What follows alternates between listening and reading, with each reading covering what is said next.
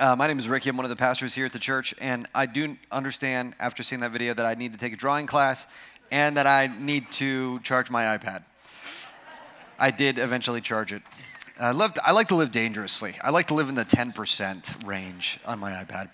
Uh, if you have a Bible, I want to encourage you to open your Bible to Acts chapter 18. Last week on Vision Sunday, we kind of laid out a, a vision, a prayerful vision for the future. And that vision and hope for the future is that we see this local church last for another hundred years, and in that hundred year time, plant or see established another hundred churches. Now, if you've been around Cross of Grace for any length of time, we hope you're picking up something. We hope you're picking up that, in, in addition to picking up a donut, we hope that you are picking up our love for the local church. We really do believe that the local church is the most powerful movement in human history. And this simple, unassuming thing, this thing we drive by uh, probably a bunch every day, we see, we're used to, we're in one right now, doesn't it first seem as powerful and impactful as it truly is? The local church, and here's three reasons why I believe it's the most powerful organization and movement in human history. First, the local church has been the most powerful force in human history for the last 2,000 years. I mean, we saw in the book of Acts the gospel going from place to place to place to place, from Jerusalem to Judea to Samaria to the heart of Rome by the end of Acts, and it keeps spreading from there. And in the 2,000 years since, it has spread into the Middle East, into Europe, into Africa, and North America. Uh, there's a huge explosion in the global south right now with local churches. It has proven more powerful, more long lasting, more enduring than empires and kings. Second, the local church is even right now the most powerful movement on the earth today. Now, the local church and the church in general does receive criticism, and rightly so, for when it hurts people or messes up or falls short of, of Jesus' vision for the church. But despite all of its flaws and shortcomings, it is still deceptively powerful. Jesus uses the parable of the mustard seed to, to, to illustrate that this tiny seed, when planted, grows into the largest plant in the garden. And similarly, the, the local church, even though it seems small and unassuming, becomes something powerful and world and community changing. I saw a recent social media thread from Pastor Josh Howerton where he gathered some statistics of the difference that local churches are making in their communities that many people aren't even aware of. Uh, for example, in the area of adoption and care for the fatherless, church going Christians adopt more children than any other population segment by double uh, local church participation dramatically reduces mental health crises. And in fact, Christian, uh, church going Christians, not just Christians, church going Christians, were the only population segment to improve their mental health in the year 2020.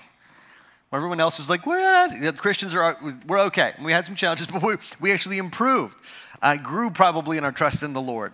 Uh, church growing, church going Christians give exponentially more time and more money to the poor, to the needy, than the rest of the population. Church, uh, and sometimes you hear, well, the church is bad for women. The church is not good for women. It's down on women. No. In fact, the, the stats are that church going women are in the happiest relationships, and their risk of abuse drops 50%. Uh, church going participation dramatically reduces crime uh, in its members and in the community, which I'm, I'm, hope, I'm glad to hear that. Like homicide, robbery, all those things, aggravated assault, they, they should be down, God willing. Um, and church participation dramatically reduces the three big dangers for teens that educators have identified. Those three dangers are depression, substance abuse, and uh, promiscuity. And the church makes a dramatic impact on those. And last, maybe you're like, okay, whatever, whatever, whatever. Listen to this. This is actually statistically true. The church participation has proven to increase your lifespan by seven years on average. Meaning you just, you feel better. And and you have a support and a community. And so, even though from the outside the local church may seem unassuming, all of these ripple effects are being felt by local churches in communities around them. And I'm not saying every local church is perfect, but I am saying the local church is powerful. And these are just temporal benefits. I'm not even talking about people's eternal destinies being changed forever with the power of the gospel. This is just what we can see. And last, the local church is the only movement guaranteed to last until the end of history. In Matthew 16, Jesus said, I will build my church, and the gates of hell will not prevail against it. There is no other thing in this world today that is backed by the promise of the resurrected King Jesus Christ behind it in that way. No company, no, no culture, no country, none of it. Jesus backs the church. So here's our call time is short, eternity is long, and the local church is the vehicle Jesus is working through to reach the world. Now, this, this has been our conviction by God's grace since the very beginning of our church in the late 70s, early 80s. And in the last 40 something years, we have not wavered in our belief in the local church. And so, as we look out at the almost million El Paso residents around us, or the million and a half in, in, in our region, or in the millions and millions in the United States, we believe that what our church, what our world and our country and our city need most are healthy local churches carrying forward the gospel of Jesus Christ. So, we're going to do two things today. First, we're going to look at how, uh, we're going to get a snapshot of how mission advances through the local church and learn some principles about it. And we're going to learn those things looking at how the church in Corinth, in particular, is planted. Uh, for the fall, we're going to be walking through the letter to the, the first letter to the Corinthians. So we're going to see how that church is planted. And then I'm going to highlight some particular areas that will help us continue advancing the gospel by God's grace for the years to come. So uh, let's see what the Lord uses in this particular case to establish the mission and advance the mission of the church. Acts 18, we're going to begin reading in verse 1. This is God's word. After this, Paul left Athens and went to Corinth. And he found a Jew named Aquila, a native of Pontus, recently come from Italy with his wife Priscilla, because Claudius had commanded all the Jews to leave Rome. And he went to see them, and because he was of the same trade, he stayed with them and worked, for they were tent makers by trade. And he reasoned in the synagogue every Sabbath and tried to persuade Jews and Greeks. And when Silas and Timothy arrived from Macedonia, Paul was occupied with the word, testifying to the Jews that the Christ was Jesus. And when they opposed and reviled him, he shook out his garments and said, Your blood be on your own heads. I am innocent. From now on, I will go to the Gentiles. And he left there and went to the house of a man named Titius Justus, a worshiper of God. His house was next door to the synagogue. Crispus, the ruler of the synagogue, believed in the Lord together with his entire household. And many of the Corinthians, hearing Paul, believed and were baptized. And the Lord said to Paul one night in a vision, do not be afraid, but go on speaking and do not be silent, for I am with you, and no one will attack you to harm you, for I have many in this city who are my people. And he stayed a year and six months teaching the word of God among them. But when Gallio was proconsul of Achaia, the Jews made a united attack on Paul and brought him before the tribunal, saying, this man is persuading people to worship God contrary to the law.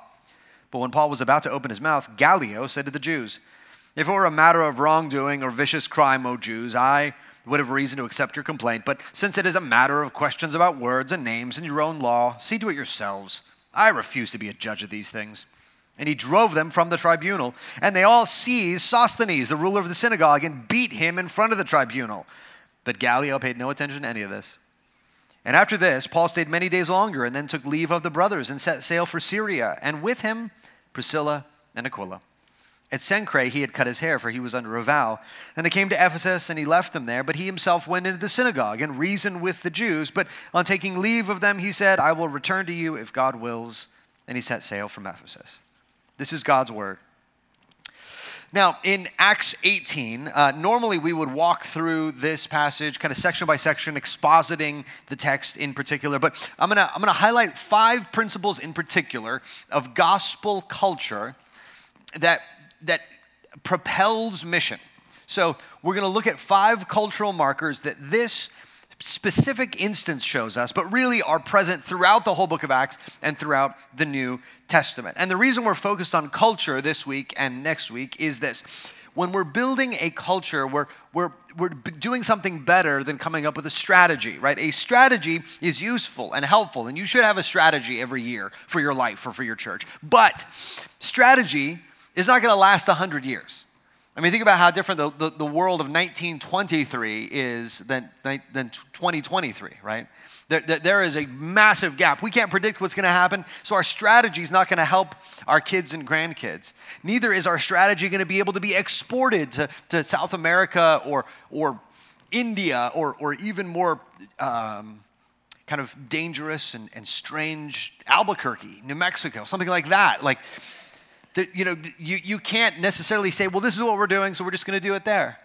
Strategy won't carry, but culture can carry. Culture can last. Culture can be passed down from generation to generation, and culture can be carried out across our region and across the world. And so we're going to look at five marks of mission culture in the New Testament using this text. And the first mark of culture is this never go alone.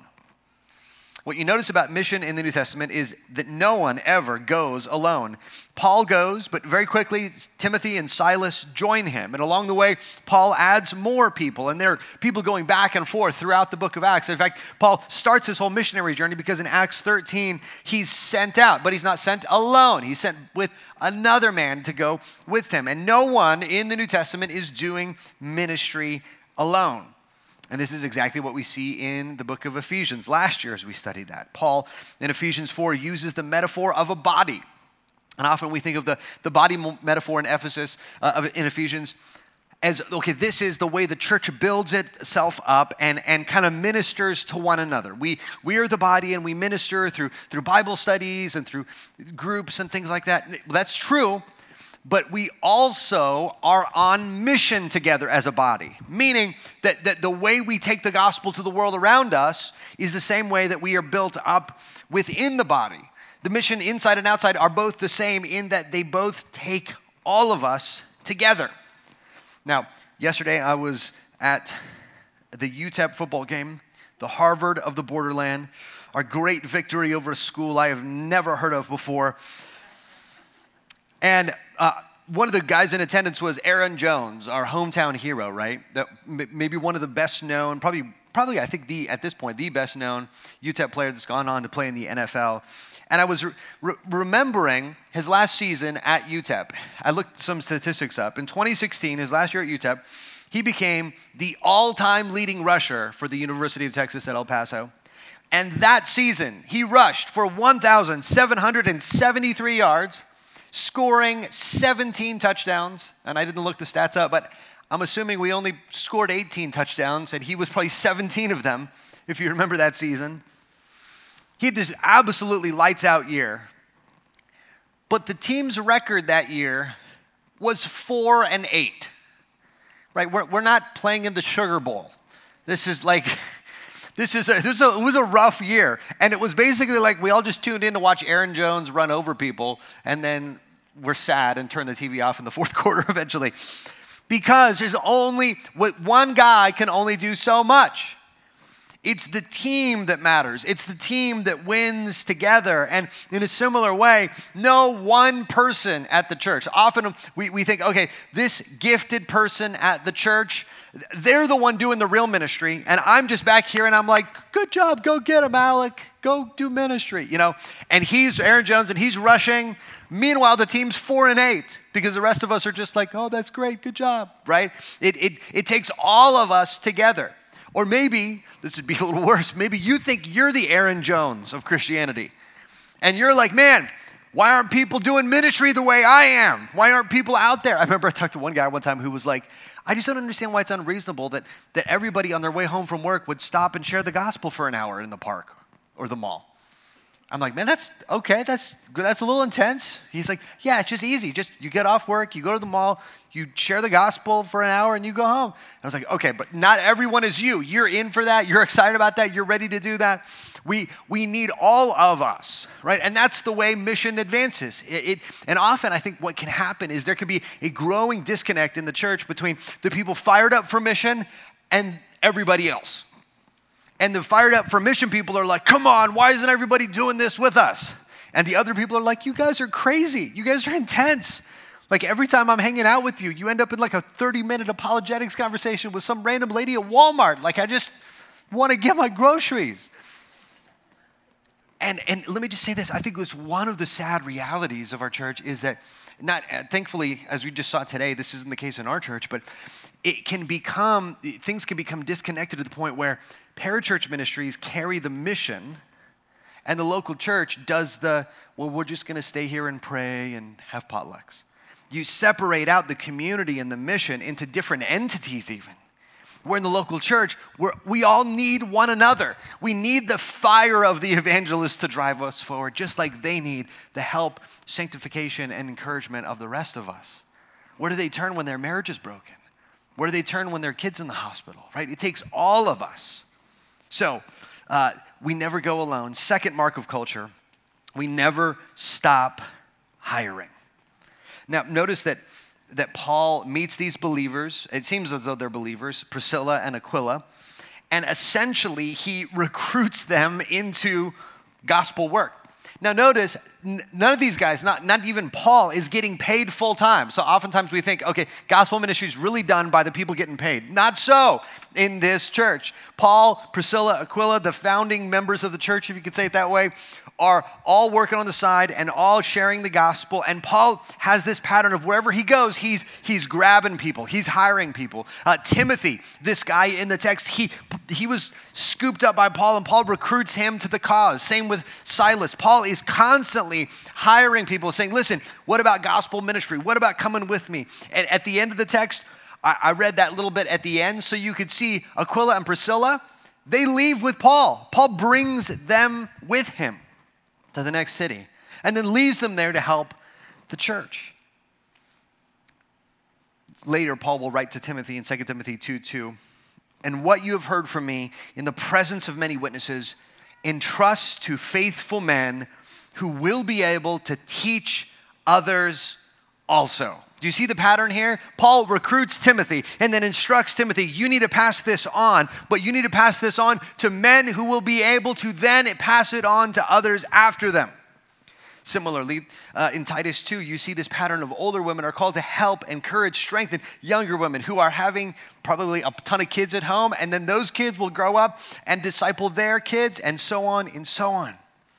We are, the way I'm saying it is, we are always hiring. We never stop hiring. And as soon as the church stops recruiting, stops hiring, stop, stops bringing new leaders, stops giving people chances, eh, eh, then mission just stops.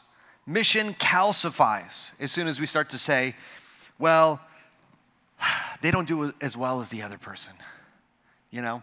Well, this guy's starting a community group. Well, he's not, he's not as good as my old community group leader. Let me be honest with you there right? Or, or we got a new pastor. Well, but he's not as good as our other pastor. You know, like as soon as we begin to say, no, no, we're going to be hesitant, we're going to stop hiring. So he, I know this is super cheesy, but this is what I've done. Uh, at Cross of Grace Church, we, I've made, I've made, hang on, hang on, you'll see this. Okay, here we go. We've made a, a now hiring sign, okay? Uh, job positions, greeters, group leaders, Bible teachers, senior, senior pastors. Okay, that's, I didn't put that there. I did. I did put that there. Um, and here's what we do we hang this over everything we do at the church. So, for the rest of the message, I'm just going to put this right here. If anybody wants this job after the service, come talk to me. Because I think it's important that every level of the church, we're always going, well, who's next? Right? I, I heard of a, a, a, two, two of our uh, kind of longtime teachers in, in kids ministry have a, a, a, brother that's helping them in the class now.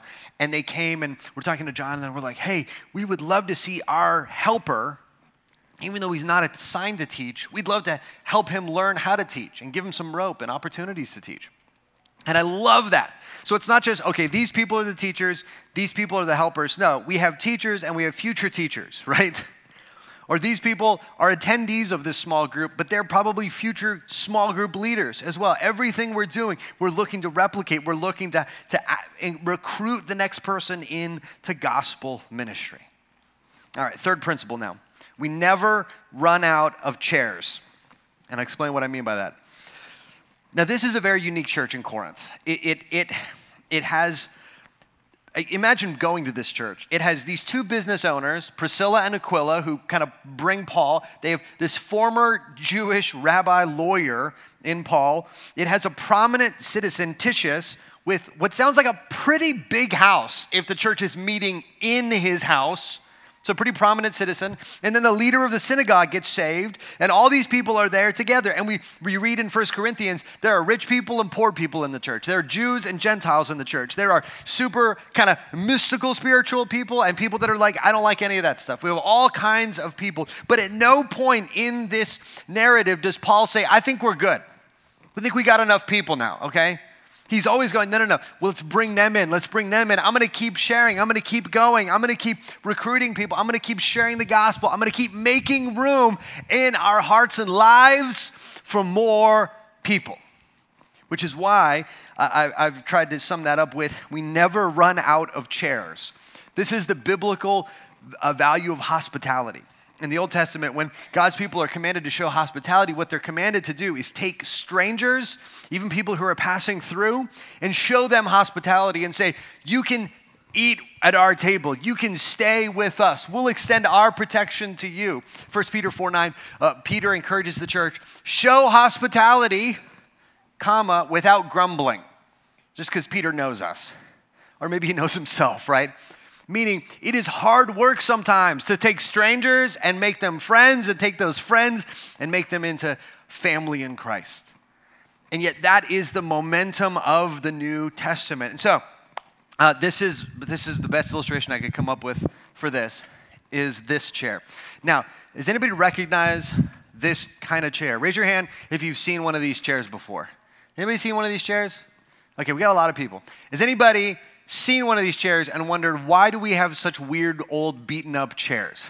Yeah, Lenny does. Yeah, it's just like these chairs have been around. I was talking to Chuck about this after the first service. We acquired these chairs in 1979. And you're like, I don't know if I want to sit on that anymore. Yeah, they're sturdy, they're tried and true. 44 years, man.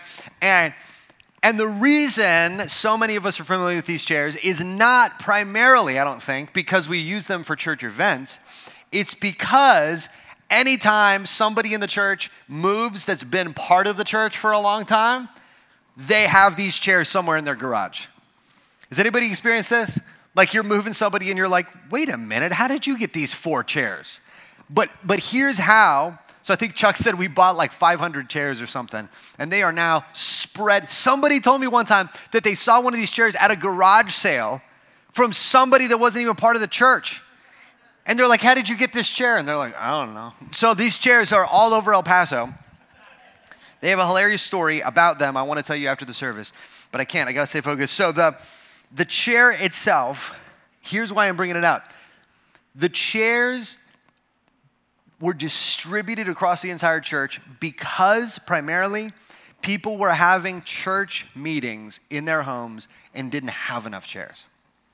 Meaning, you in your living room might have seating for eight, but you know your community group's not eight people, right? Anybody who's ever led a community group, if you have like eight people sign up for your group, how many chairs do you need? 20.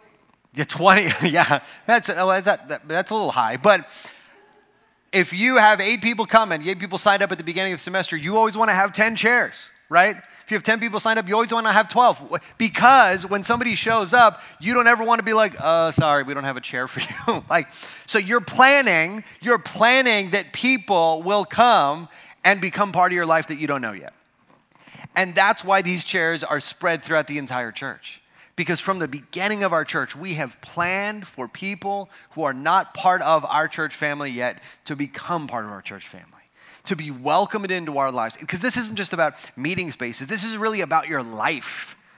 It's do you have room for new people in your life? A new person on Sunday that you're like, that you can listen, if you're new, just let me talk about you for a second. You won't be weird, but everybody will try to shake your hand at the end. Uh, when you come in on Sunday and you can see somebody going like this, like this, and your temptation in that moment is to go, I don't have room in my life for that person. I don't know what they are. They look weird. I don't like that shirt. I'm going to move on.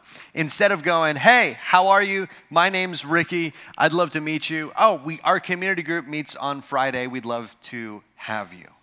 Right? That, that is what it means to never run out of chairs.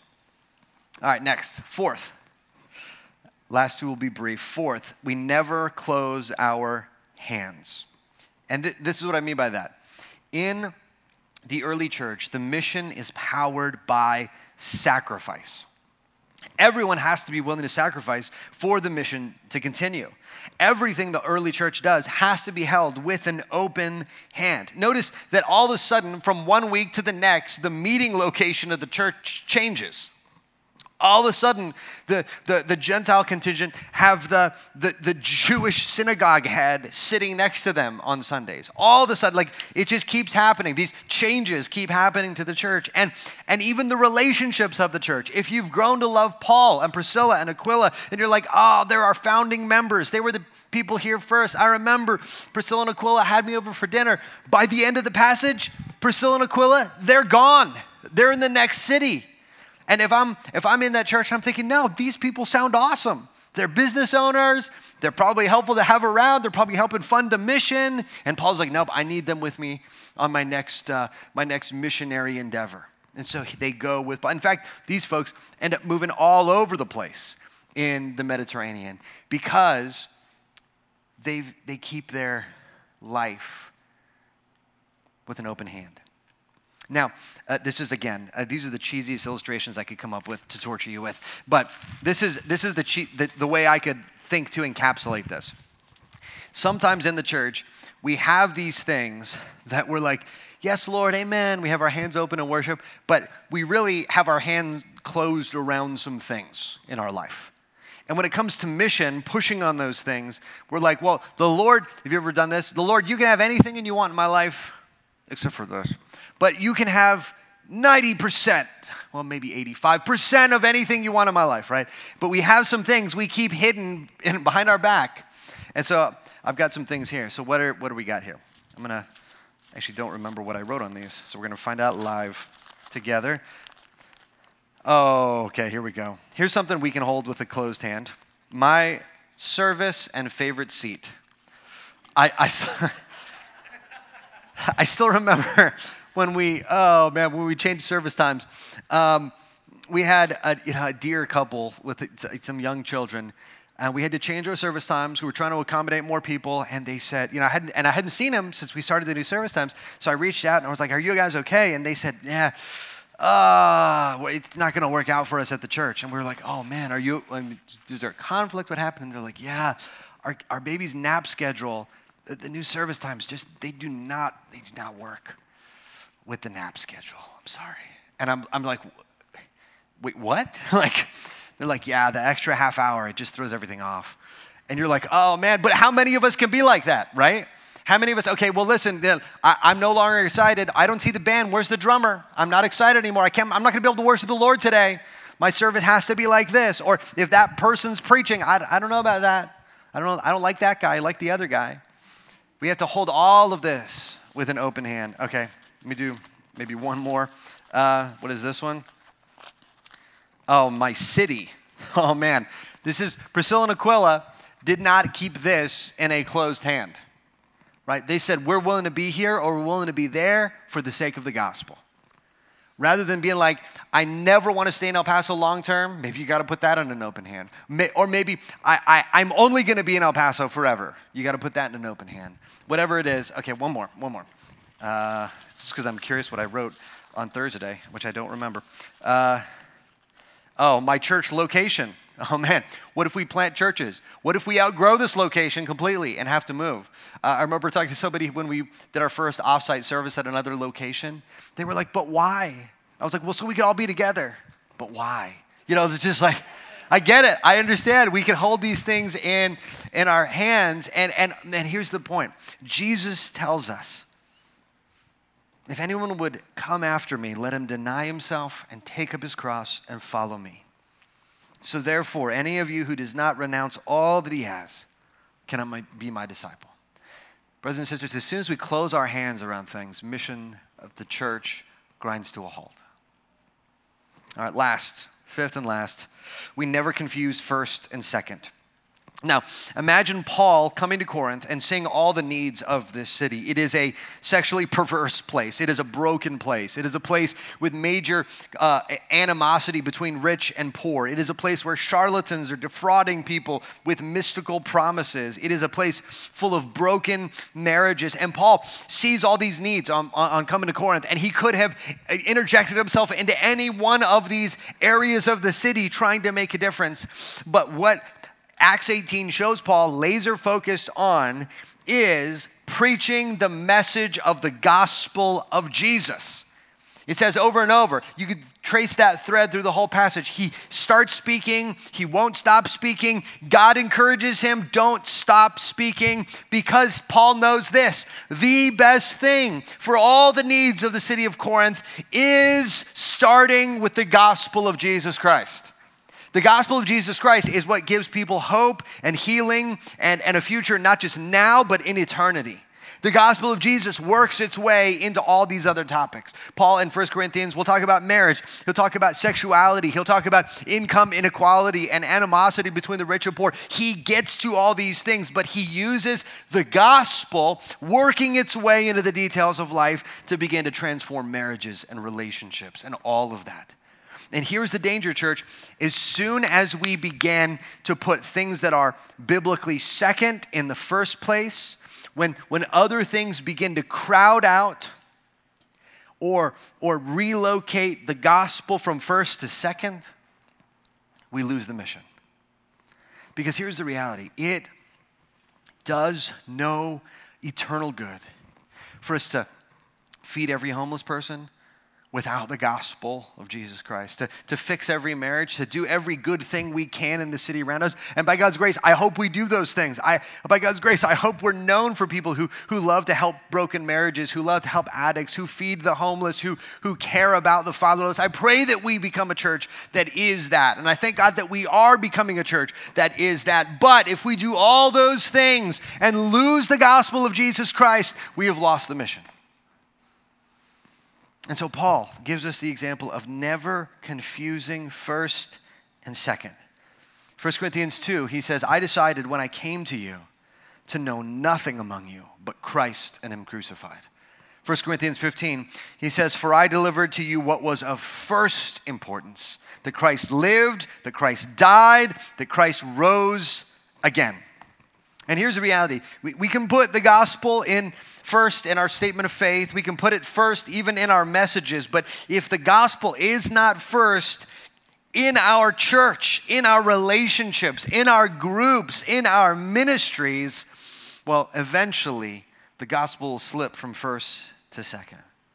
This is where we need all of us. And so as we as we close, let, let, let me let me just make a plea on behalf of, of our team and pastors and just say this. This, this building of a culture is not something any one or two or five people can do in our church. See, strategy in some ways is easier because somebody can come up with a strategy and make a map and then say, okay, everybody go do it. But a culture takes everyone.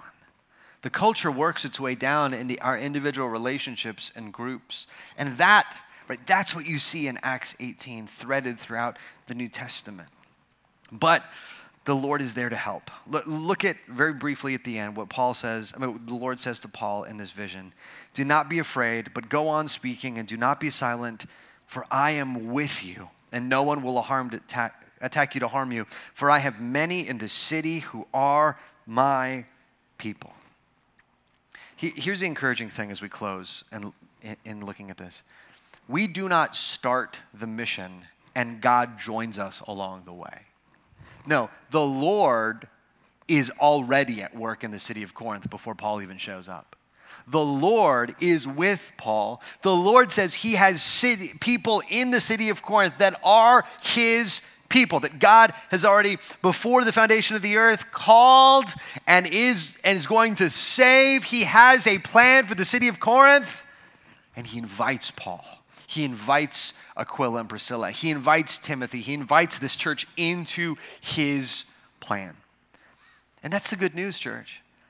The gospel is creating this culture. The Lord is building this culture. The question is whether we will join him. Would you stand and let's pray?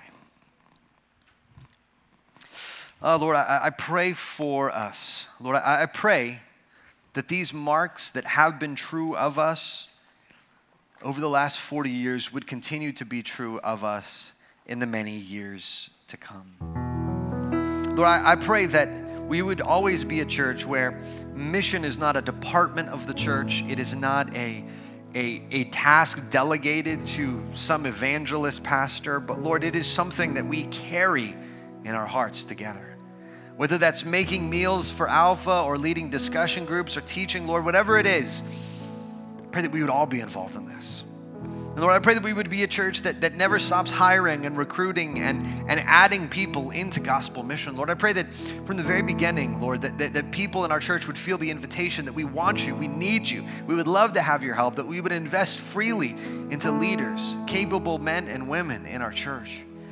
Lord, I pray that we would be a church that never runs out of chairs. Lord, the, the value of hospitality that's built our church in many ways over the last 40 years would, would not be ever lost. We would not our lives would never be too full or too crowded to welcome someone else new into it. I pray, Lord, that we would never close our hands around preferences and people and things in our church. Lord, I pray that we would have an open hand about our lives. Lord, that we'd be willing to make sacrifices, that we'd be willing to take up our cross and follow you, and that we would trust you to give us what we need. And then last, Lord, I pray. I pray according to what we're about to sing here at the end, Lord, I pray that we would never confuse first and second in our church. Lord, let, let there never be a day where the gospel is first on our, our statement of faith, but it is not first in our hearts. It's not first in our groups. It's not first in our relationships. Lord, I pray that, I, that, the church would be known for many good things and good deeds and service to the poor and service to the campuses of, of El Paso, UTEP, and EPCC and services to the fatherless. I pray that we would be faithful to demonstrate the reality of the gospel. But Lord, I pray, I pray, I pray for the life of this church, however long that is, Lord, you know your plan for it. For the life of this church, that we would never confuse first and second that until the end of this church or until you return, our confession would be what is of first importance is that Jesus died according to the scriptures, that he rose again according to the scriptures. And on that, our faith and life rests. Amen.